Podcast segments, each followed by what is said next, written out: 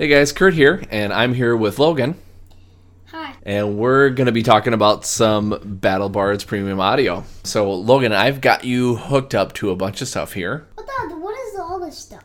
Don't worry about it. You'll be fine. Um, I just wanted to measure, you know, your brain power and see how much that you knew about Battle Bards audio because you know so much about it. Yes, I do. Okay, so basically what's happening is I have Logan hooked up here to see his brain power and see how much he knows Battle Bards premium audio. So first of all, let's see if you recognize this track. That's easy. That's the Euro Trapperage. Perfect. All right, now what is that?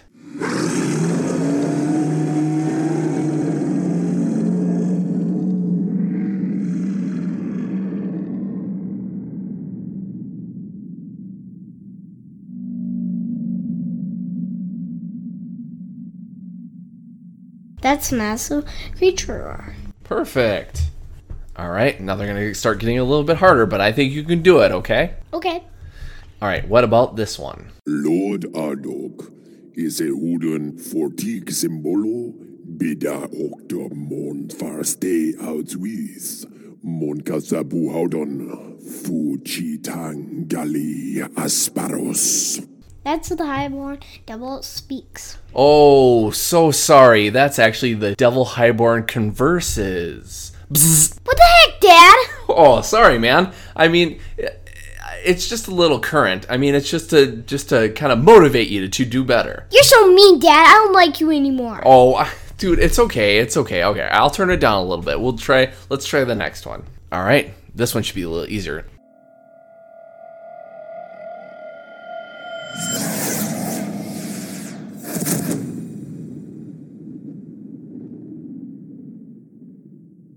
That's an easy one. That's the fireball spell. Oh, I'm so sorry, buddy, but that's actually the magic missile spell. No, what are you doing? Don't do that! Oh, what the heck, Dad? You're really naughty. What the heck? Sorry, buddy, but you know, if, So mean! I'm sorry, but if I if I don't Yeah, blah, blah, blah, Dad. Well, oh, excuse me. All right, well, let's try one more. All right, buddy, last one. I'm sure you're gonna get this, no problem. What is this one? Yeah, what you want? You lost or something? If it's drink you're after, I reckon there's a prissy ale hall somewhere up the street where the sun don't shine. Point is, they ain't nothing for you here, friend. All's here's just some quiet, decent folk what wants a quiet, indecent drink and to be left to their own businesses. This is the tavern owner, Corner Street Tavern. Oh, so close, but that's actually the tavern owner, Chipped Glass Tavern. I'm so sorry. What the heck, Dad? ah! What the heck? That was the last one. I do not like you. All right, come back, man. I mean, hey, one more try. I mean, we can get it this time. Go to battlebards.com. You sign up for an account. And not only do you get that premium audio, but you can get a little something from us also. With the 10 and $25 packages, you get one free track with MFGCast1 as your coupon code. Buy a $50 or $100 package and get five free tracks with the code MFGCast2. That's a half of an album for free just for using that damn coupon code. Could it be any easier? Buy the $150 and $300 packages. Not only do you get most of Battle Bard's fantasy audio, soundscapes, music, sound effects, etc., but you also get 10 free tracks with coupon code MFGCast3. A full album for free for using a coupon code from us. You're welcome. This is the MFG Cast.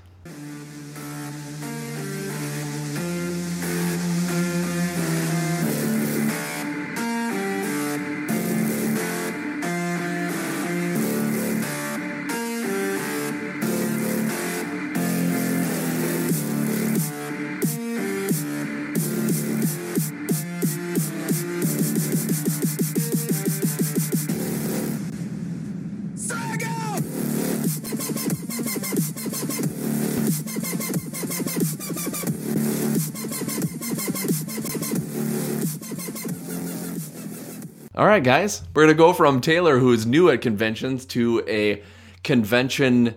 Hmm, what's the word I'm thinking of? Veteran. Veteran, yes, that's it. Thank you.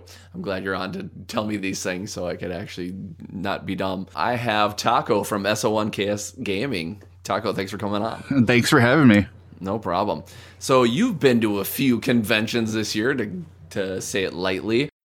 Why don't we talk about your experiences and why don't you just start with the earliest one that you did this year coming up to Gen Con and just kind of tell us about the fun experiences that you had. All right. Sounds fun. Yeah, I went to like four or five conventions this year. So that was kind of a first. Usually I hit only Origins and Gen Con, but I hit a bunch of smaller ones this year. Uh, okay, so the first convention I actually got invited down to was uh, Cool, Mon- cool Mini or Not Expo, and actually they're now called CMON. Decided to go with their initials or whatever and change the name up a little bit. That was an interesting experience because it, it was a convention of maybe like 250, 300 people. Oh, small. Yeah, and a lot of them were probably reviewers like me. You know, Dice Tower was there, Secret Cabal was there, Watch It Played was there. All those, you know, bigger ones were down there, and they had every game that pretty much was coming out this year from them. Nice. You had Arcadia Pets, you had Arcadia Quest Inferno, Masmorra. I didn't get to play Godfather, but Eric Lang was there with Godfather. I did play Bloodborne, which was pretty interesting. I got to be in an all star event with uh, Sam and Z, uh, Rodney and Pep from Watch It Played, and uh, Jamie and Chris from Secret Cabal, Mark from Board Game Corner, and a few others. The rolling dice and taking names guys. And we were playing Unusual Suspects, which is you're basically trying, you have to figure out who did the crime, mm-hmm. and it's judging a book by its cover. You're basically looking at a picture of 12 different people, and you'll ask one person, this witness, one question like, Does this person like board games? Mm-hmm. And that person gives a thumbs up or a thumbs down. They can't talk or anything. Nice. And so I played that with them, and there's video online of it. It's kind of funny because like the mentions of it, it's like they have they list all the people that played except for me, Nice. but that's no, no big deal. I I had a great time with them, and Yeah. Yeah, just to experience that must have been amazing. and just to I had a great time getting to know those guys. I got you know I got to play games with Rodney and with Sam and Z and Mark and everyone, just hang out and talk a little bit. So that was really cool. That's awesome. and I love a lot of CMON games. I mean, if you've looked at my reviews, I have about they're one of the first ones to start sending me some review copies, and I've really enjoyed most of their games. So That's awesome. Well, it seems like they're they're coming up so hardcore now. Everyone's just digging them so much. So, They- I kind of th- I had kind of predicted that this that this would happen, that they would really step up to a new level and kind of be Asmodee before they became Asmodee North America with all the mergers. Mm-hmm. And they really seem to be doing that. They're really branching off, not just the miniature games with the Kickstarter, but now there's Euro games, there's party games. So, yeah, they're doing such a great job. That's awesome. and then uh, the drive down to Atlanta, that was a 13 hour drive, so that was crazy. Next time I'll probably just fly. Yeah, yeah. Those those drives, it's like one of those things where you you know you think, okay, well, I'll just make some stops and blah blah blah, and everything will be fine. But it, that really zaps you. did three stops, and two of them were just to fill up for gas. Jeez, that's ridiculous. But uh, the next the next convention I went to, and this convention I just went to just to play games and have fun because I the other conventions were kind of be kind with work and reviewing and everything. So I went to Geekway to the West for the first time, and that's in St. Louis, and got to play just a ton of games. I mean, if you want a convention where all you're doing is playing games, you know, you don't care about the exhibit hall or anything like that, Geekway to the West is probably the convention to go to because you'll just get tons of games in. I probably Nice. got close to eight or ten games in each day. wow. And where is that at? It's in St. Louis at it was at a hotel this year. I think they're moving it to a convention center next year to Nice. accommodate more people because they like sold out 1600 tickets within before before the end of the year so it was like a month or two and it was like sold out. Wow, that's insane. yeah. And they had some new games they had some old games.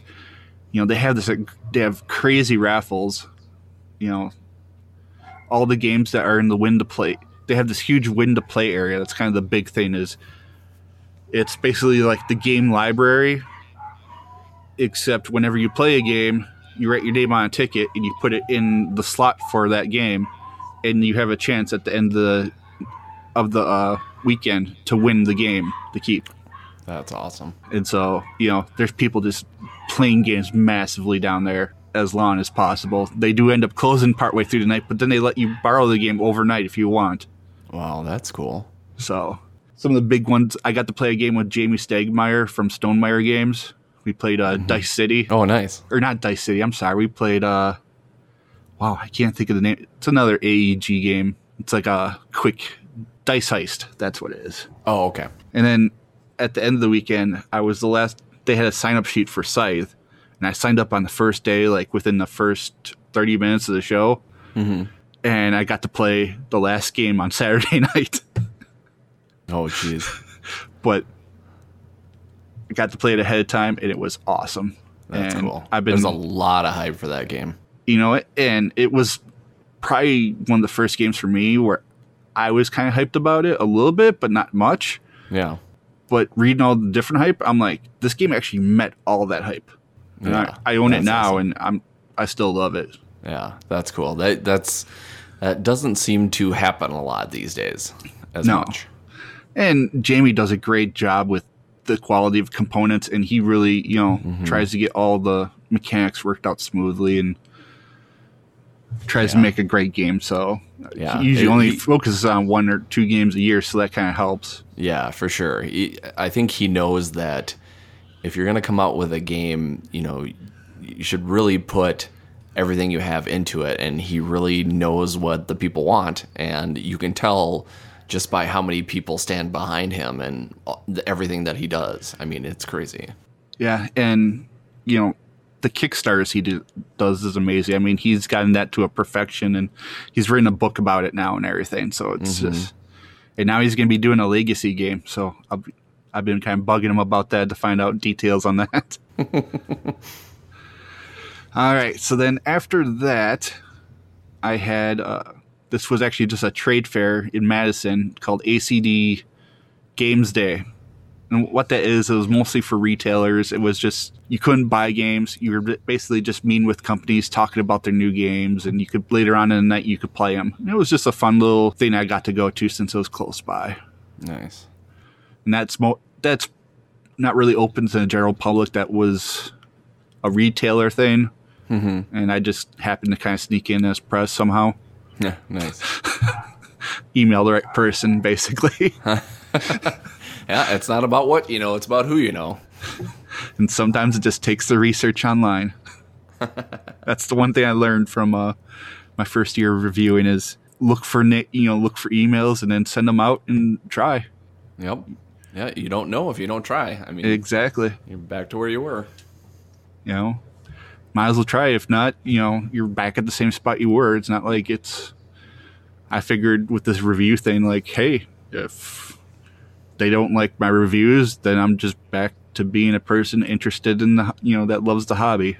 Mm-hmm. You bet. just so happens that some like my work, so I'm pretty happy about that too. Yeah, that's great. But anyways, back to conventions and not me. I didn't mean to. no, it's okay. Hey, if we're not in it to talk about ourselves a little bit, well, then what the hell are we doing? I mean, really. Give myself a pat on the back on a podcast. That's right. Oh yeah, Hey, that's right. You're not going to all these things for nothing, you know. that's right.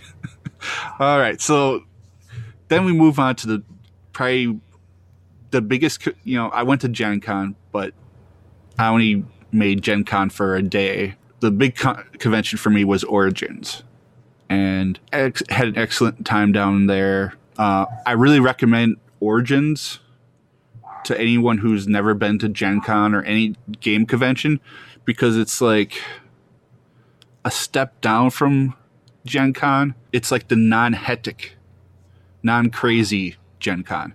Mm-hmm. You don't have people elbowing you every two seconds. like, I, I think a person ran into me once at Origins, and that's what, you know, you have space. It's kind of nice. Yeah. And they had a bunch of big sellers there. You know, Dead of Winter expansion was released there, Crazy Karts was released there. Um, it was the first time Tasty Minstrel game had uh, Guilds of London, and I was able to get a copy of that. Nice. So, and that sold out like instantly. Yeah. And I- Stronghold, It's it's it's crazy how how well they sell out. The one the one thing that I will give Tasty Minstrel crap about that even though they if it seems like they're making enough money with their games, I wish they would just update their website. it seems like that website has been down forever. I'm like, God, I wish I knew how to do that kind of stuff because I would help them so much.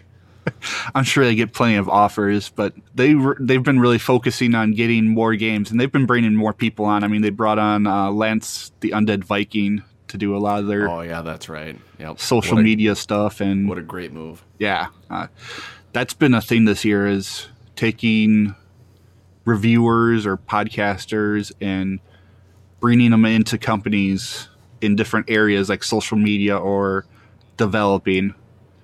That you know, because talk talk Scott uh, went to uh, he's the president now of uh, Passport Games, and he brought in Chaz too, Chaz Marler from uh, the Dice Tower and everything.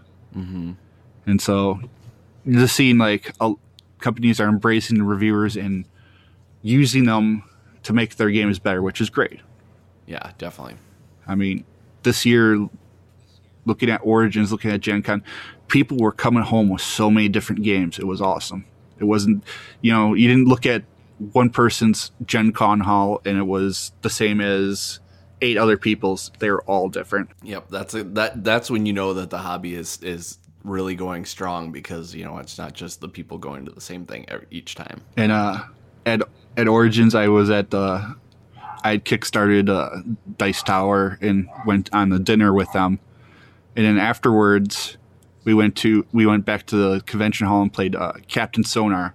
You know, that's been kind of getting a little bit of hype since Gen Con, and we got to play it early, and it was basically you have two sub, uh, uh, subs going head to head against each other, and Tom Vasel was the captain of one, with Z, and I can't remember the other two guys' names. And then it was, I was the captain of the other sub with Eric Summerer as my radio guy, and I had Keith and someone else. And I apologize to people who I don't remember their names, but it was it was fun. And and Eric Summerer was the best radio guy ever, and we kicked butt Nice, that's awesome. It because like we would call in you have to call in coordinates to where you think they are for your missile strike or for your torpedo strike and we were nailing it every single time and every time tom vasel would just mouth was wide open like not understanding how we could have found them. but eric did a great job of tracing on the map where they could possibly be Nice. it- it's a crazy. We were probably the loudest in that little exhibit hall at that time of night because we're all yelling, you know, arm the torpedoes, and you have to like give as the captain, you have to yell a direction so that the radio, op- the opposing team's radio operator can hear you and try and trace it on the map, and then kind of figure Yeah. out where you're going. And so I'm like yelling north, south. You know? so That's awesome. it, it was a fun game, but definitely a game that you have to play with at least six, if not eight. yeah, yeah. It's not one of those games you can play with two people. No, no, yeah. There's a lot of games like that where it's like, okay, it's obviously made for for big parties of people and and to be a lot of fun. So you know, you can't have whatever the whatever the lowest amount of people is on that kind of game. I mean, you probably could, but it probably wouldn't be as fun with without having everybody else, you know, screaming and and moving around and stuff like that. You know, it's just made for that kind of thing. And picked up a lot of games at Origins, picked up a lot of review games too. It was kind of like my first big convention haul, I would say, of review games. And I'm still going through it. And now, now I've got, I'm getting Gen Con stuff on top of that. So I got to get my game group together and be like, all right, we need a review weekend. Yeah, no kidding. No kidding. telling you, Kurt, you got to move down closer to me. No kidding. Be able to play more games, that's for sure. Yeah. So then, uh, Gen Con. Go over Gen Con a little bit. Yeah. I, I was only I came in Wednesday and I ended up having to leave pretty early on Thursday because of some family issues. But I was there, uh, got in the press line to get my press badge at about seven in the morning Jeez. because they don't open the press thing till early on, Yeah. like on Thursday. Like you can't get it Wednesday, but you can get it early Wednesday or early Thursday. So I was there bright and early for that, and you know waiting in line and all that fun. But uh, Wednesday, I went. I got there about 4 p.m. and the line for registration was just out. It was actually out the convention door. That's insane. It was a good hour and a half wait, I think. wow. And then from what I was hearing, while I was waiting in the press line, at like six or six thirty or to like seven seven thirty, there was like no one in registration on Thursday morning. Oh wow. So hit those hit those weird hours. Don't go Yeah. during those main hours. Yeah, which makes sense. Right. And uh, I got to play a game with uh, Carol from Quiche Games, Nice. her online store. I finally met her, and we played uh, Guilds of London. So that was pretty fun. That's cool. And then uh, Thursday, I got into, I was able to get into the exhibit hall early as press. They gave out a limited number of press could get in early at like nine to the exhibit hall. And so I'm waiting in the line with the VIGs and the trade date badges, and two lines are forming Jeez. instead of one. And it's turning into like this battle between the two lines of who's gonna who has to you know who has to go to the back of the line. And eventually, you know, convention people came and they merged the two lines, and of course that just made boo- people were booing about that, and it was, it was fun. You know, we all got in really quick. It wasn't like, Yeah, yeah. but and you know if you have the chance to get a VIG badge and and have the money to do so, I know it's really super expensive. Mm-hmm. That nine o'clock in and early, if you want games, that's the way to do it. That's the way to go. Yeah, and makes it- sense. it's nice and empty. I mean, you can pretty much walk into any booth. I mean, I was able to walk into the Fantasy Flight booth and pick up the Wave Nine chips and not have to wait in line. Nice. which if you've ever been to the convention, they have Fantasy Flight's line is usually so long that they have a fire marshal stop the line and say they just can't have any more people here. Yeah. Yeah, it's like between them and Upper Deck, it always seems like there's always just Yeah. a crap ton Upper of people. Deck had a semi this year for uh, Oh, legendary Jesus. Big Trouble in Little China. Oh, yeah, of course. They had a they had a semi with the se- with the trailer and everything. And I was like, that is taking up so much room for no reason. I'm like, that's space that I could have to breathe. Because once 10 o'clock hits, it's just an incredible amount of people. I mean, you just get this flood of people in there. And it's shoulder to shoulder. And good luck trying to get any game then. but then I was also able to meet with, uh, well, I can't think of their name right now. Oh, Geek Geek Attitude Games. I finally got to meet them. They're from Europe, and so I've been kind of talking to them back and forth throughout the whole year. And so I got to meet them, and they have two new games that they're working on that look interesting. One's a co-op game, and one's uh, one verse all type game. But yeah, so that was pretty much my convention experience. I mean, if you've never been to Gen Con and experienced it, just look at the pictures of Thursday morning waiting at the exhibit for the exhibit hall to open, and you'll just see a sea of people, and they all go in at once, and it's just madness. I I almost re- recommend just waiting like 15 minutes for the crowd to go through, if mm-hmm. you're not like needing a game instantly, and then slide in that way. Yeah, yeah, definitely. And- nothing, nothing is that important. I mean, really, if you think about it. I mean, eventually you probably can get, even if the games sell out at the convention itself. If you're really excited about a game, eventually you will probably get your hands on it. Right. Like I didn't get Seafall yet. Like they they weren't Mm-hmm. allowing press to purchase the game till ten o'clock, and so Wow. I already had it pre-ordered through uh, Plaid Hat. So I'm like, well, I'll just wait for my pre-order to come. I'm like, it's not a big deal to wait a couple more weeks. Mm-hmm.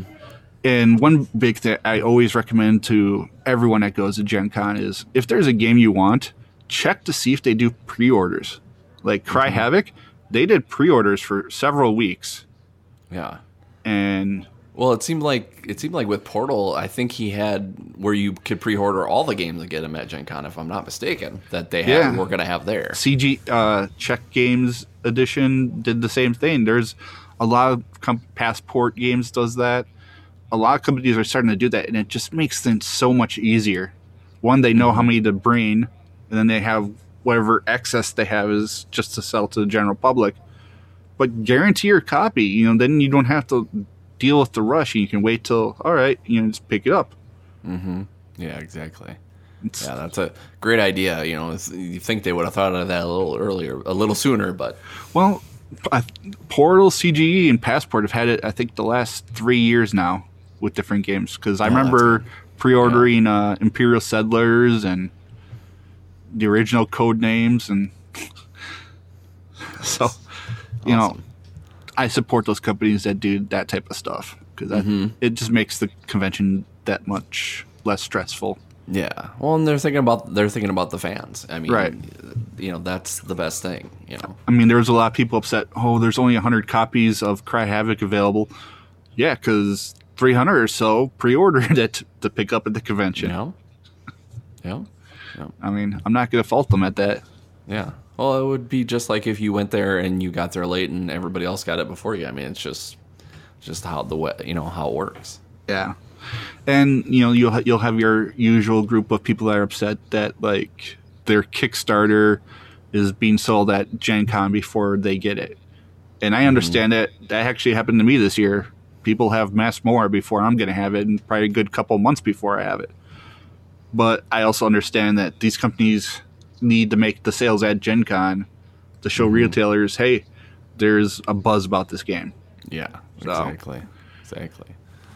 So yeah, come on, people, think about them. They think about us enough. We can think about them for a few minutes. You know. it you know there's always two sides to everything it, it, it's a tough it's a tough situation for them to be in because they have to you know support the retailer but they also want to keep their buyers happy Yeah. Exactly. It's not like they're. It's not like they're purposely purposely trying to screw everybody. Right. I mean, if you're purposely trying to do that, then why are you in the industry to begin with? right Okay, well, since we talked about your experience, um, I when I talked to Taylor, I talked to him about this too, and I wanted to get your input on it.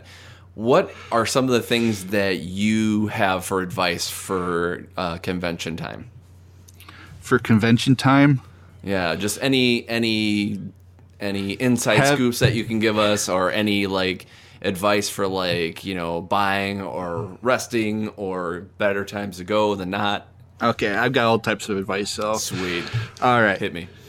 first off i'm gonna highly recommend getting a hotel as close as possible to the convention center i know that's really hard with gen con. Mm-hmm. Not so much harder with the other conventions but it's nice to be able to to walk away from the convention for an hour or two and chill out. Mm-hmm. Highly recommend that you know give yourself time each day to kind of cool down and regather yourself and mm-hmm. you'll have a you'll you'll endure the convention more. Yeah, yeah, that's big time. That's something when I was talking with Taylor, I I couldn't stress enough. It's like don't don't expect to do everything every one second of your of of your life. You know, if you have to find a spot in the corner at Gen Con and take a nap, go do it. yeah and like i have friends that when they went to gen when they go to gen con they plan out their whole their whole thing with events mm-hmm. and that's what they like to do and i understand it and they enjoy it but i'm like that I try to schedule that and I end up missing one or two events anyways. Yeah, exactly. That's what we did. We, you know, the first Gen Con, we were just like, we just wanted to experience more. So we had a couple of games that we were going to play. We paid paid the tickets for it, and we just were like, screw it. Yeah. we're just like, we let's go get something to eat. Let's go sit down and talk for a little bit and just relax. Yeah.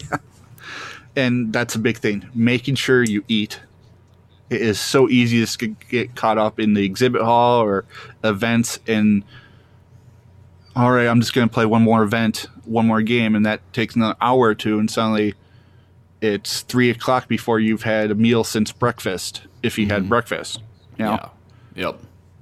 take that time to eat take time to shower of course that's always a big thing hey, there's that's that, that's a thing that everybody should know, but some Yeah. people some people don't realize. Hey, guess Yeah. what? You're crowded in with uh, hundreds of thousands of people. Make everybody feel better by taking a shower. yeah and you'll feel better too i mean yeah, it's for sure. That'll help you help you feel that much better for sure. get sleep. You know, there's people that like to try to do the whole 24, you know, over, 24 hours over the days that the convention's open, and that's insane. Get Yeah, some sleep. Yeah, that's not right. By the end of the convention, your brain is so fried, you're not even, you know, not even thinking. I have one friend that Yeah. all he does is Battletech when he goes to conventions, and we know we'll never see him in the hotel room. We'll occasionally stop by the the Battletech table just to make sure he's still alive and be like, "All right, go get some food. Come on." so that's a big one. Uh, like I mentioned earlier about the pre-orders, you know, do your do your research ahead of time of what games you're interested in. Mm-hmm. I recommend the Board Game Geek uh, Gen Con list that pretty much, or you know, they did one for Origins. They're doing one for Essen now, where they basically list every game that's going to be coming out, Mm-hmm. and look at that. Do your research, and then from the ones you want, maybe research a little further. See if they're doing pre-orders. You know, make it easy on yourself, so that, and then print out the exhibit hall map and make a make a plan, a strategy of what you're going to hit and when. Bring bottled water and drink it. Stay hydrated. Mm-hmm. Yeah, that's a that's a good one too. That'll, I mean, as much as people talk about con crud, sometimes it's inevitable. But just feeding yourself and having those liquids and ha- getting that little bit of rest is is such a huge thing that people just don't r- realize or just don't care about. Right, and that's actually a big part of con crud is uh, in the con plague. I, I like to call it the con plague, but nice. but a lot of times it's just because people have went so far beyond what they normally do you know and how they treat their body that their body gets overworked and stressed and then they get sick Yeah. you know if you treat it like a normal day and you know pace yourself you're going to do a lot better Yeah, for sure. and uh, be open to play with anyone. I mean, if you really look around and try, you can. People are always looking for games. Especially uh, Geekway was great for if you want to learn how to like just meet people and play games at a convention. Geekway was you know people had flags saying looking for people you know to play this game, and you just sat down and played a game. Nice. You meet a lot of cool people that way, so highly recommend Yep. it. Yeah, I love that. And and you know, unfortunately, I, Gen Con's my only experience, but um, it seems like for the most part, I mean, even if people are there to just demo games, and it seems like it may be just a, just a job, they like playing games just as much as you do and showing you how to play them. So, you know, if you if you see a game, even if it looks daunting, guess what? Those people are there to teach you that game, and it's probably not as hard as you think, and then you'll probably have a good experience out of it. So don't be afraid to try anything. Right, and sometimes they're even learning themselves how. I mean, we were picking up games and having people come to the table, and we played uh, Tigris and Euphrates for the first time, and all of us were learning at the same time, and it was fine that way, and worked out great, and we had fun, and we all enjoyed the game, and so, yeah, just take the opportunities. I, I mean, I understand. I have a lot of social anxiety and anxiety disorders, and so I understand it can be rough and everything. And sometimes you just got to put yourself out there, and board games is kind of a good thing to uh, that people are pretty open and just like, hey, yeah, I'll play with you, sure. Yeah, exactly. Exactly. Yeah, no, that's great. You've got a lot of lot of experiences. I mean, you got to play games with the bigs. You got to go to a decent amount of cons and you know experience it from the reviewer side and from the player side and stuff like that. And that's and that's what the people like to hear. And it's cool that you. It seems like you have had a, a lot of fun each time. So that's that's always that's another thing that people want to hear about. You know um, you know, there's a lot of people that will say, like, like you said, you know, you'd rather be at Origins because it's a little less crowded and seems like you know you can get a lot more done. And people want to hear that. They want to know what's best for them. Right. So, I mean, if you want all the big releases, then go to Gen Con. If that's what you are there for, then go to Gen Con. You're going to pay a lot for it, but the big thing I was going to say I, that I keep forgetting to talk about is what I've learned through this year of conventions of Cool Mini or Not, Geekway, all these different conventions is how different it is compared to any other hobby with you get to meet the people who run these companies. You can meet the designers, you can meet reviewers, and they're all people, just normal people like us. Mm-hmm. And that's how they want to be treated, is just like normal people. They, you know, it's easy to be, you know, in awe of Tom Vasel or Rodney, or because they've done so much for the hobby. But they just want to play games with us, you know, they're normal people too. yep. Oh, Well, some of it, I'll speak for. I'll speak for myself. I'm a little abnormal, but you can still come talk to me. Right. It's cool. You know. I didn't have anyone recognize me, and that's because I do written stuff, and perfectly fine with me. But you know, but no, I, I, uh, this was my first year doing reviewing, and I got to meet just by going to these conventions. I met a lot of designers. I met a lot of, you know, companies, and met a lot of re- different reviewers, and just talked to them, and you develop relationships with all of them, and it's pretty awesome. I mean, if you get the chance, hop on Twitter. I mean, you can pretty much, you have a question about a game, you could probably message the designer, and they'll give you an answer. I've done that once or twice, where like I've had a question about viticulture, and I'll quickly message or Jamey uh, Stegmaier. I'll be like, "Hey, should I? What modules should I use? You know, for a beginner or whatever?" And he'll tell me exactly what to do. Yeah, yeah. So- yeah, it seems like m- most of those guys, you know, like uh, um, um, why can't I think of his name from Portal? Why can't I think of his name? Ignacy. Ignacy. He's like so. I I've, I've never talked to the guy. I mean, I've talked to him a little bit on Twitter, but he just seems so approachable, and it's just it's it's stuff like that, and and same thing with like Buonocore from uh, Stronghold. But it just you know they're just they're there for you, and if you're there playing their games, obviously you're interested in it, and they love it just as much as you do. So any questions you have, of course, they're gonna be there for you. Yeah, I mean, I've I've met Ig- Ignacy twice, both 2015 Gen Con and this Gen Con, and uh, he loves cookies. So if you if you want to get in his good graces, you bring him some cookies. I actually uh, the first year I brought him a Kringle, and got to talk to him a little bit and took a picture with it.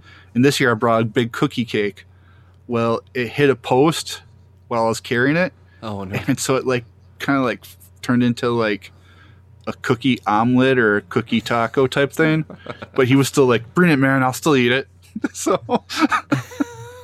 and he was really busy, so I didn't get a chance to talk to him too much this time. But yeah, you can, you know, I've talked to Kevin Wilson a couple times on Twitter. If you are interested in a design, you know, a designer or a company, just message them on Twitter, and you'll you'll be surprised how quickly sometimes you'll develop a relationship with them. That's awesome. So I think that's that's something that you don't see in any other hobby industry. No, definitely not. There's uh, very few industries where you can go up to somebody that's a part of that company and you know just talk to them like you're talking to a friend. You know? Right. You know, and that will want to play, you know, hey, let's sit down and play a board game. You know, obviously there's times where they're busy, but if they they're they have time and they're looking to play a game, they don't care who they play it with. They're so Gets their name out. and that was one great thing about the Cool Mini or Not Expo. I mean, you had designers there, you had reviewers there, you had regular people there, and it was fun. I got to try out the uh, they t- tested out the Arcadia Quest tournament. I'm a big fan of Arcadia Quest, and they kind of did a tournament for the first time. And it was it's different because it, they had like capture the flag and hidden leader. It was it was like they mixed the Halo multiplayer with Arcadia Quest, and it was just a blast. Nice. That's awesome. And I pla- I placed in third, so I had a good showing. Nice. nice. so that means you did something right. Yeah, That's awesome. I, I choked in the finals though. You, Oh, would, you, would, you would have been disappointed. I was I was first going into the third round, and then I choked. oh no. I know. But hey, at least you got to that part. That's Yeah. pretty awesome. It, it was fun, you know, and I've I'm hoping to get the, uh, a copy. They plan on either releasing the rules for free or for you know whatever the cost is of the rules, and releasing it once they're done finalizing it. And it was very cool. That's awesome. So if you're a store listening, it'd be a good thing to have done at your stores. Oh yeah, for sure. Yep. Get more people in, just like the Magics and the Pokemons. Yep, and the Dice Masters and Yeah. Yeah. Exactly. oh yeah, man, Pokemon was Pokemon Go was insane there. Oh Uh, my god, I'm so I'm Every- so done with it. everyone was on their phones, and they had they had this year they had like a Pokemon shop at Gen Con. Like Of it was a did. huge booth, not a single board game in it. It was just like plush Pokemon. I think they had the Pokemon watches there and everything. It was just like, and it was packed. of course it was. It's just it's the new biggest fad that just I just I understand, but I still don't get. I was And- with it back in the day when the train card game came out originally. oh, and then everybody just gaga over it, of course. but this is a whole new. this makes is a me whole. laugh. This is a whole new level of poke. Come on, Well, it, it's too it's too many games, not enough money, not enough time, but it's still awesome. it is, That's so cool. and it's a good. It's a good time to be a gamer. Oh yeah, definitely. It's it's definitely in its renaissance. If I'm- if I'm I'm, thinking if I'm saying that right. I, the way I've looked at it, I'm kind of different than a lot of the different industry folks. Is I look at it from like a comic book era standpoint, mm-hmm. and we're in the modern era. We're in Yeah, that '90s, early 2000s era of where comics just boomed for a while. You know, you got Yeah. Death of Superman, all that stuff. Mm-hmm. Because you had you had your golden age when you know Battleship and Monopoly and all those were made, and then you had your mm-hmm. silver age with all the '80s, you know the, you know Classics. the classics, you know Yeah. all those f- Battle Masters and Hero Quest and all those. And so now we're finally entering that modern age. Yeah. That's my opinion. Yep, yep, yep. And that's a perfect way to think of it. All right, Taco. It's been awesome, man. Been awesome, awesome. Thanks for having me again. I'm Yeah. anytime. I'm always of course. up for this, and uh, Jordan should be back in a sometime this week, and hopefully next week we can finally do another podcast together. For sure. Yep. And we're we looking gotta- we're looking for a new name for my since he's going to be a regular host on it. nice. We're looking for a new name. It's not going to be the Taco Stand anymore, unfortunately, but we're going to try and look for some type of board game esque name. Nice. Well, there you go. If you guys have any have any opinions, uh, go to M- at MFGcast or at SO1KS Gaming. Give us uh, give us a new name for the new uh, for the new podcast for those two, so we can get some uh, fun conversations going. Yeah, So- definitely. And Awesome. thank you everyone for listening and everything like that. I mean, and thanks to everyone who's come to you know so1ks.com. It's been I'm almost a year now. The 23rd will be a year, and it's just been incredible support from Yeah. everyone, fans, Yeah. you know, readers, from companies, from all different friends. So Yeah, I couldn't be happier. Yeah, I was gonna say you can tell tell how far you've come by from your experiences and your knowledge. So that's great. Yeah. All right. All right. Thanks again. No problem. All right, guys, uh, we're here for the review now. We're gonna review Aquasphere by Tasty Minstrel Games. Um, we brought on a couple of guests that you know very well. I've got Dan and Kim from the GNU podcast. Dan, Kim, thanks for coming on for the review. No problem, man. Always a joy. Thank you for Yeah. having us. Of course, using you for your awesome knowledge Aquasphere by Tasty Minstrel Games. It's uh, designed by Stefan Feld. It's illustrated by Dennis Lohausen. Sorry if I if I get that completely wrong. Player is 12, age 12 and up. Plays for about 100 minutes and is about two to four players. I I am going to ask Dan if he can explain this game because, and people I've said this before, I'm very bad at explaining games, but the reason why I'm gonna I'm gonna ask Dan to describe this is because I'm I would be very very bad at explaining this game because there's just so much to it that I wouldn't do it justice. So Dan, if you don't mind. Okay, so uh, as Kurt mentioned, it's a Stefan Feld. And you might have heard of that name somewhere before. I don't know, like Pillars of the Earth, Luna, Castles of Burgundy, Trajan, Bruges, Amerigo, and about 40 other games that are unbelievable. Uh, to me, this is Feld's heaviest, most restricted game I've seen. Because most of Feld's games, it's always like, do whatever you want and you'll get some points. Just make sure you do the right things. This game is a lot more binding than his others. The play of the game is actually really easy. Every turn you go, there's only three things you can do. You can move your scientist on this one track to create programs for your bots. And those tracks are, you know, kind of restricted. Everything branches off. So you can't do everything you want, and those symbols change every round. So that re- Feld randomness is still there, but you have to be like, oh man, like I, I want to kill these octopods, but I also want to make sure I get this scientific upgrade, but I also need that gem so I can get enough points. Like there's a lot of mm-hmm. moving parts. Um, the other action you can do is move and execute a program on a bot you already engineered. And those lead to a couple of actions. I'll quick go through those. And then the last thing you can do is pass. That's it. Just you're done forever this turn, and you have to wait for the next round to begin. So the play is there's only two things that you're really doing outside of that pass. But how you do them is intense in this game. Unlike a lot of the other Feld where if you make a mistake early you can kind of catch up. This game it can kind of come back to bite you a little more than you would expect and uh, I think that reflects because this is actually ranked like 285 on uh, Board Yeah. Game Geek. You know, which is, you know that's not a number No, to sneeze at. especially pretty good. for being a 2015 release or 2014. I'm sorry, 2014. So when like it's a weird concept, but you're never really doing these actions. You're getting a robot basically like think of it like loading it in the chamber. On your player board, there's these little areas up top that when you program a robot, you put it on there, and that now means you have a robot that knows how to do this one mm-hmm. job. They're very linear thinkings. And it's also only one robot can get ready to do that job at a time. Like if you get another robot to do a job where you already have a bot, it just goes back to your board and you get some time tokens. So you can't even be like, oh man, I'm gonna kill all the octopods. I'm gonna have five robots ready for that. The game stops you from that option.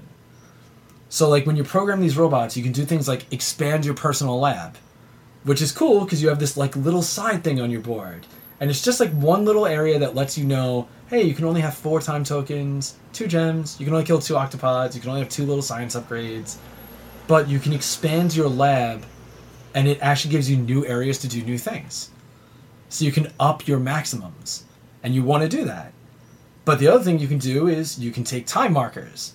Time markers are useful because as you're going around this lab, you're spending time to cover the distance. So you need that. Like, you know, that's really important. So you probably want to get those time markers. And you might even want to use those time markers to take the crystals. These crystals are really cool because they help you score at the end of every round.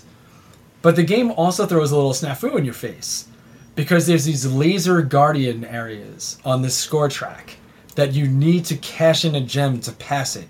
Otherwise, you're kneecapped. If you, you know, you can also give up a programmed robot for that, but that means you just wasted a turn. So the gems are a better choice. But of course, I mean, if you're taking all those gems, you're probably not going to be able to go out and catch all those octopods. Mm-hmm. Because you see, the octopods will cost you points at the end of each round. Yeah. So you got to try to run around and catch all those octopods. But I mean, when you're catching those octopods, you might want to be placing a submarine instead. Yeah. Because the submarines dictate not only how many time markers you get every round, but they put a cap on how many points you can score at the end of every round from your robots. Hmm. So I mean that's really important. But I mean to really make that count, you should also probably get some of those research cards. And the research cards are these like special either one-time bonuses or permanent bonuses. And this is something that you feel is like very feldy because the permanent bonuses are like, oh hey, every time you take this programming action, you get four bonus points. Mm-hmm. Or hey, every time you kill an octopod, you're gonna get this. If you place this, you're gonna get this. So it kind of like those science cards kind of help dictate how you'll play.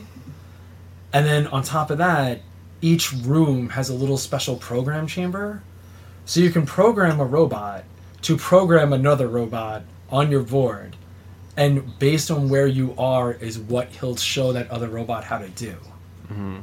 So this all sounds a little nuts, and it is because there is a lot of moving parts. You got your player board with your bots and your actions. You have your lab that you want to build up because that's going to increase what you can do and how many points you'll get at the end of the game.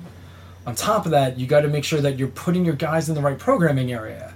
Because if you need gems and you don't program yourself to take gems and you don't have the time markers to create a program to get gems, you're kind of screwed. Mm-hmm. Likewise, if you have like three octopods in your area and you're like, well, I got to take care of all these things, otherwise I'm going to lose six points. If you can't program to kill octopods, you got a problem on your hands. Mm-hmm. And it's a very interesting shift of how things are constantly moving. Even the way you prepare for the rounds is incredible. There's a little disc in the center of the lab, and it's telling you, hey, when this turn is over, this thing is going here, this thing is going here, these are going over here.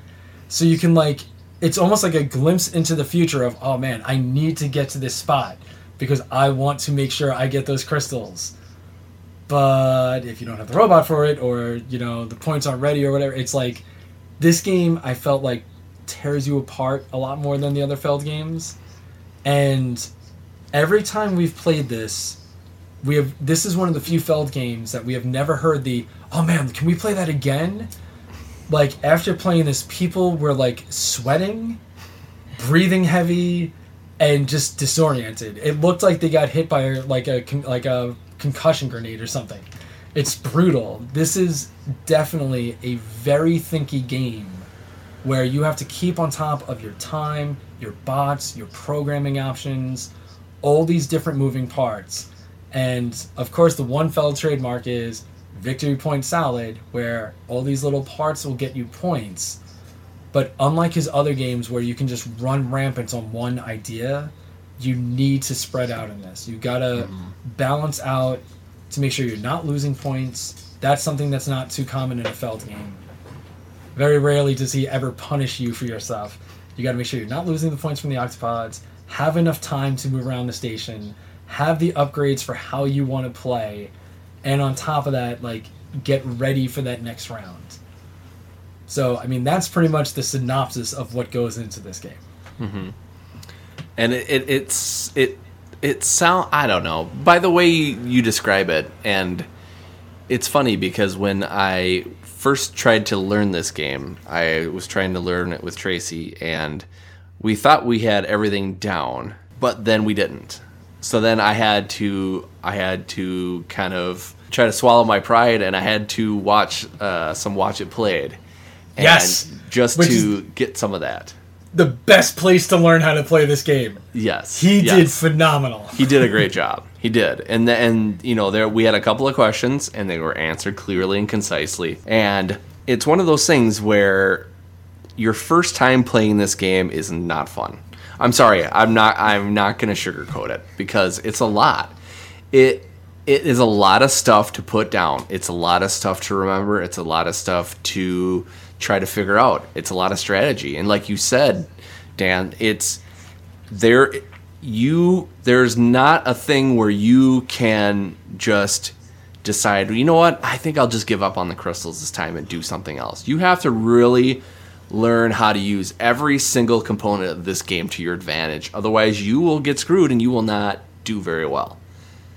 So when when i first played it i'm not going to say that i disliked it but i'm but it was one of those i as soon as i was done i was like okay I think I have a little bit of the knack of it. Now I need to play this five more times to really get the meat of it. Yeah, um, I believe my exact words one of the times when we played it was, "I hate this game and anyone who ever enjoyed it," because uh, it was just a case of the person, like one of the other. We played a we played a lot, of, a couple of times two player, and then we also did a few three player.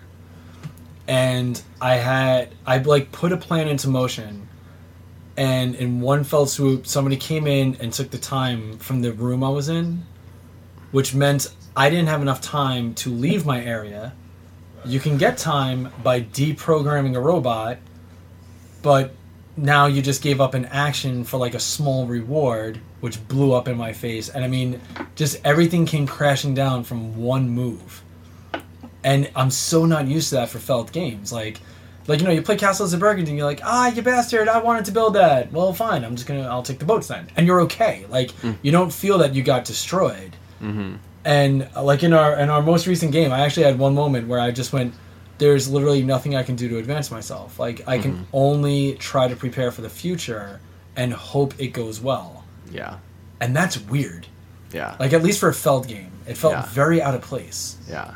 It, it to me it almost reminds me of like you're playing the board game version of like um BioShock kind of, you know, where it's like it's okay, well maybe I can get a couple of shots in here or there, but you know, uh, there's there's to be there's pretty much a, uh impending doom coming my way, you know, unless I'm this unless I'm playing it the smartest way. I, I will tell you right now just because you said it reminds you of bioshock if instead of octopods it was um, like uh, you know the people infected by plasmids what were they called again Plasmids? No, the people, like uh, the Oh, psychos and everything. Like if it was that, and instead of gems, it was plasmids. Mm-hmm. I think I would be ten times more anxious to play this game. That's uh, funny. Yeah, just the idea of people like running around Rapture, like you know, and you're trying to like protect yourself. And man, that would be awesome. Yeah, yeah. but, um, exactly. Yeah, it's like I. It's weird. I almost felt it's like because this game is pretty recent in Feld's arsenal. You know, Yeah. like he had I think eighteen games before this. Yeah. and it almost feels like like he just had one night where it's like oh point salad point salad all my games are point salad all right well let me let's see you want something a little heavier oh my games are too light i'll show you i'll fucking show all of you and just like made this intense like i mean it's it's good but like you mm-hmm. said it's not fun the first time or two you play it because it's so rough Yeah. you know it's like it's weird like i felt like the game was kind of like hate fucking me at one point you know? And i was just like because i was like i was spiraling down in points um, i didn't have the gems across the barrier and i'm like i don't know where to go. Like i didn't have any bots or time left. So i'm like at the end of this round i'm getting nothing as a bonus. You know like this sucks. Like i'm losing out on like 14 points. Mm-hmm. and it felt so weird like it felt wrong for the game you know hmm Yeah. then as you play it a little more you realize like th- i would say this is one of the few euros where you have to really look at your opponents see what they got and try to like deprogram their moves Mm-hmm. um, like our most recent game, we played with a buddy of ours, Mike Smith. I was in an uh, option. I could have either taken time or gems. Like I can program a bot for either or. Mm-hmm. He was ro- one room away, but I noticed he had the bot ready for time. So I was like, let me go for gems. And sure enough, he swooped into the room I was and stole the time counters. You know, he was like, and he cleaned them out. He took all five Yeah. if I took the time action, I would have put that bot up there for nothing. I would have gotten nothing. You know, I would have only gotten two time, which would have been pointless. Yeah. And so, like, by reading his moves, I made the better play. Yeah. But, you know, most Euros, it's usually like, okay, you did this thing, whatever, I'm doing this thing. Like, this is a mm-hmm. very adversarial Euro. Yeah, for sure. Yeah, it's definitely one of those that you ca you you re- you as much as you don't as much as you may not want to, you have to kind of screw everybody else to be the one that's programming your robots to do what you want them to do because there's not as many options as you would think there would be in a game like this that's supposed to be a Euro game. So, you know, every move you make is gonna be an important one. So you have to kind of think of it that way. And so that's why in learning the game it is is kind of a harsh reality. But I will say this, the more I have played it and the more that I've been successful with it, the more I've enjoyed it. Yeah, like would you say you're at the enjoying point yet, or Not just at all. it was a very, very frustrating game when we were playing. I could. I read the rules and I thought I read them. When we very first played, I thought I read everything good. We played it, and halfway through, we're like, huh, something doesn't seem right. Like, it seems way too powerful.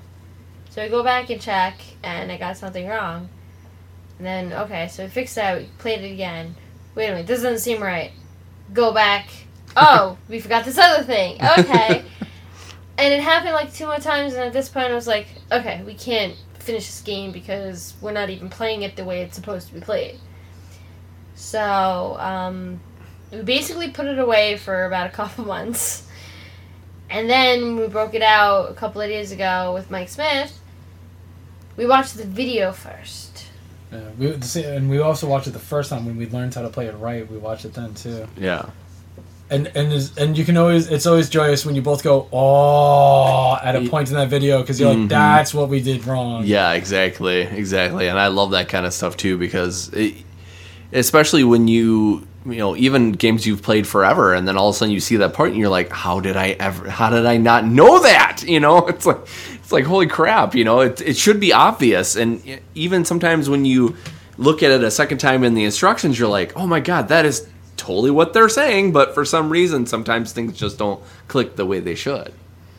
So just out of context, um, have you ever- like uh, when somebody teaches you how to play a game and you pick up your own copy? Mm-hmm. Do you ever go and read the book cover to cover, or do you just keep on playing the way that you were taught? You know, I probably just do that. I probably just played it the way we, pl- you know, and then you know, I've I know that there's a there's a thing where I've learned a game and then gone back and go, oh, well, this is totally wrong. We played this part, you know. I mean, and, and this is a running joke, and we've talked about it too. It's like there's always something that you find out that you're like, oh my god, how did I not know that? You know, there's always something on most games. I mean, there's some games that are so easy. It's like, okay, we get it. You're gonna figure it out, whatever. But there's a lot of these heavier games that, for some reason, there's gonna be something that slips through the cracks.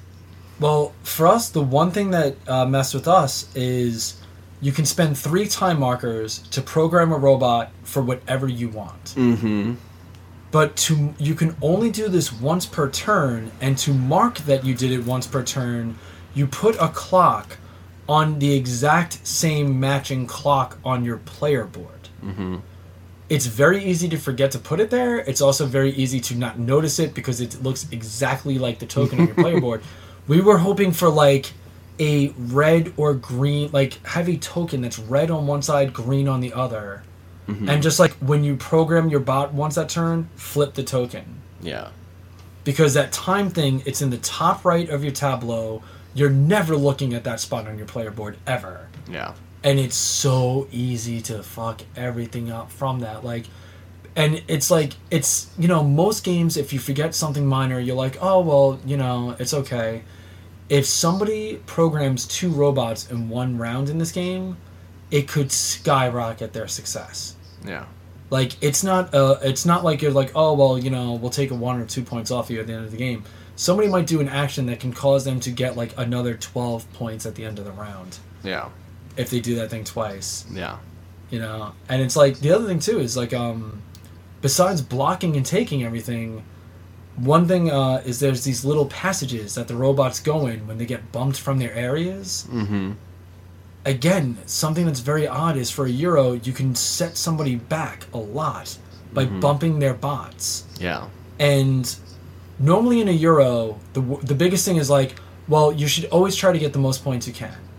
You know like screwing other players like don't screw a player just to screw them. You're just making the game worse for everyone else. In aquasphere it's actually a very viable strategy. Mm-hmm. you know it's kind of like all right well i can't get points this turn but i can cost you three points this turn Yeah. i'm gonna do that Yeah. and it really it's like it's so odd because that also feels very foreign it's kind of like like i said it's almost like a, an attack style euro Mm-hmm. which for the genre and uh, even like for the uh, the idea, like you're all these scientists in this underground lab, and then you're screwing each other over constantly. Like, Is this why we haven't cured any major diseases in the last 15 years? Yeah, yeah. Scientists are just screwing each other at work That's every right. day. Yeah, well, they're just blaming it on the cold dead robots, so you know Yeah. it's all their fault. Yeah. But- so, so yeah, we've t- talked about it pretty, uh, pretty, pretty much at length. So let's let's actually rate it. Um, think I'm afraid to, but let's talk about it anyway. Um, so we have a new rating scale. If you're kind of, if you're newer to the podcast, uh, we have a love it. That means you love it a lot. You want to play it quite a bit. You have a like it. Um, play, you know, if it's around, you'd like to play it. Not you know all the time, but if it's around, then it's a fun game to play. Eh, it's okay. Well, that's kind of like well, you know, maybe eh, you know every you know few months, maybe you'll bring it out and play it. Or a fuck this game. It's a game that you totally despise and you will never play it again. So let's rate on that. I will actually go first. A lot of this, a lot of this review that we're talking about stuff, it's we were talking about about it pretty, pretty brutally and pr- pretty honestly. Um, but I'm going to tell you, I like this game quite a bit. It is rough, but the more I learn, the more I really am. I'm actually enjoying it. It's not to say that it's not. It's not a heartbreaker because it can be. Playing it with Mike, he can really. You know, he's one of those guys that is no mercy. Um, so it it can really you know be ridiculous. And then at one time I played this with my wife, who's very don't ever screw me. It's not what you do. And so anytime I do anything against her, there's a lot of FUs being thrown around.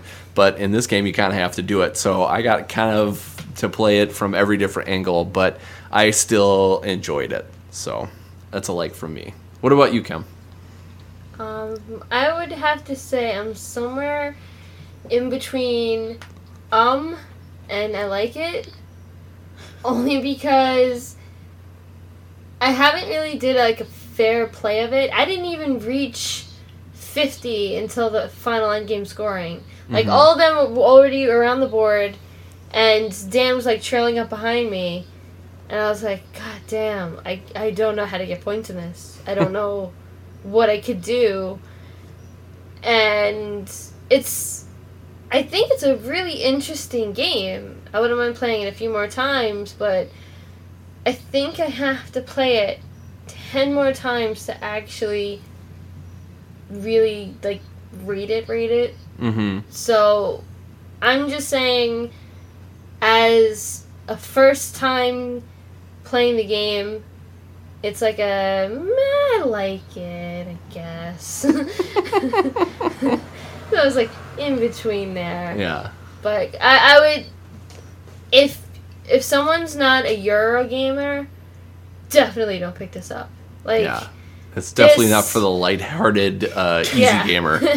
Can you Yeah. imagine if this was like the intro to Euros? yeah. right. oh my god. I think my wife would have quit a long time Oh ago. Oh my god. Your games are stupid. I don't want to come over to your house Yeah. anymore. like honestly this isn't even a game to ease people into euros this is like uh okay so you've played you know risk and all those other like whatever euros there are and just like tens of thousands of games this could be like the thousand and one game that you play Yeah. Yeah. What about you, Dan? Um, I, I do got to note, I do like on your scale of uh, rating that there is no indifference. It's either like it or fuck it. Is the, Yeah, the next yep, yep, pretty much. You know what? I I thought you know what? There's no no reason to beat around the bush. I was you know, say, I like it, man. I, you're making people pick a side. That's a, it's a good thing. I'm gonna say I'm I'm with you. I definitely like the game. Uh, I would say a pro tip is first game, just get the hang of it. Do not have this. Do not play this game later in your day. Make this like the 12 o'clock in the afternoon game, Yeah. preferably after a uh, a big breakfast. Yeah. because you're gonna need it for this one. Like it's it's a steep learning curve, and it's once you get there, it's good. yeah. But goddamn, do you got to work to get there? Yeah, you do, for sure. All right, so I think that's a a pretty good uh, pretty good thumbs up on it. But again, it's one of those you have to get multiple plays on. So it, you know, another thing I suggest too is if you have a gaming group and somebody has it, or you have a game store that'll let you play it, go for it. Let you know if you have somebody that can teach you, go for it. You know because that'll, especially if they're good at teaching you how to play it, go for it because the learning of it is a big thing before you can really get into the meat of it. Yeah, I would- would definitely say the watch it played Rodney Smith video is the way to go. Yeah, definitely. He definitely because he does it perfectly. All right, so we rated that. That was awesome.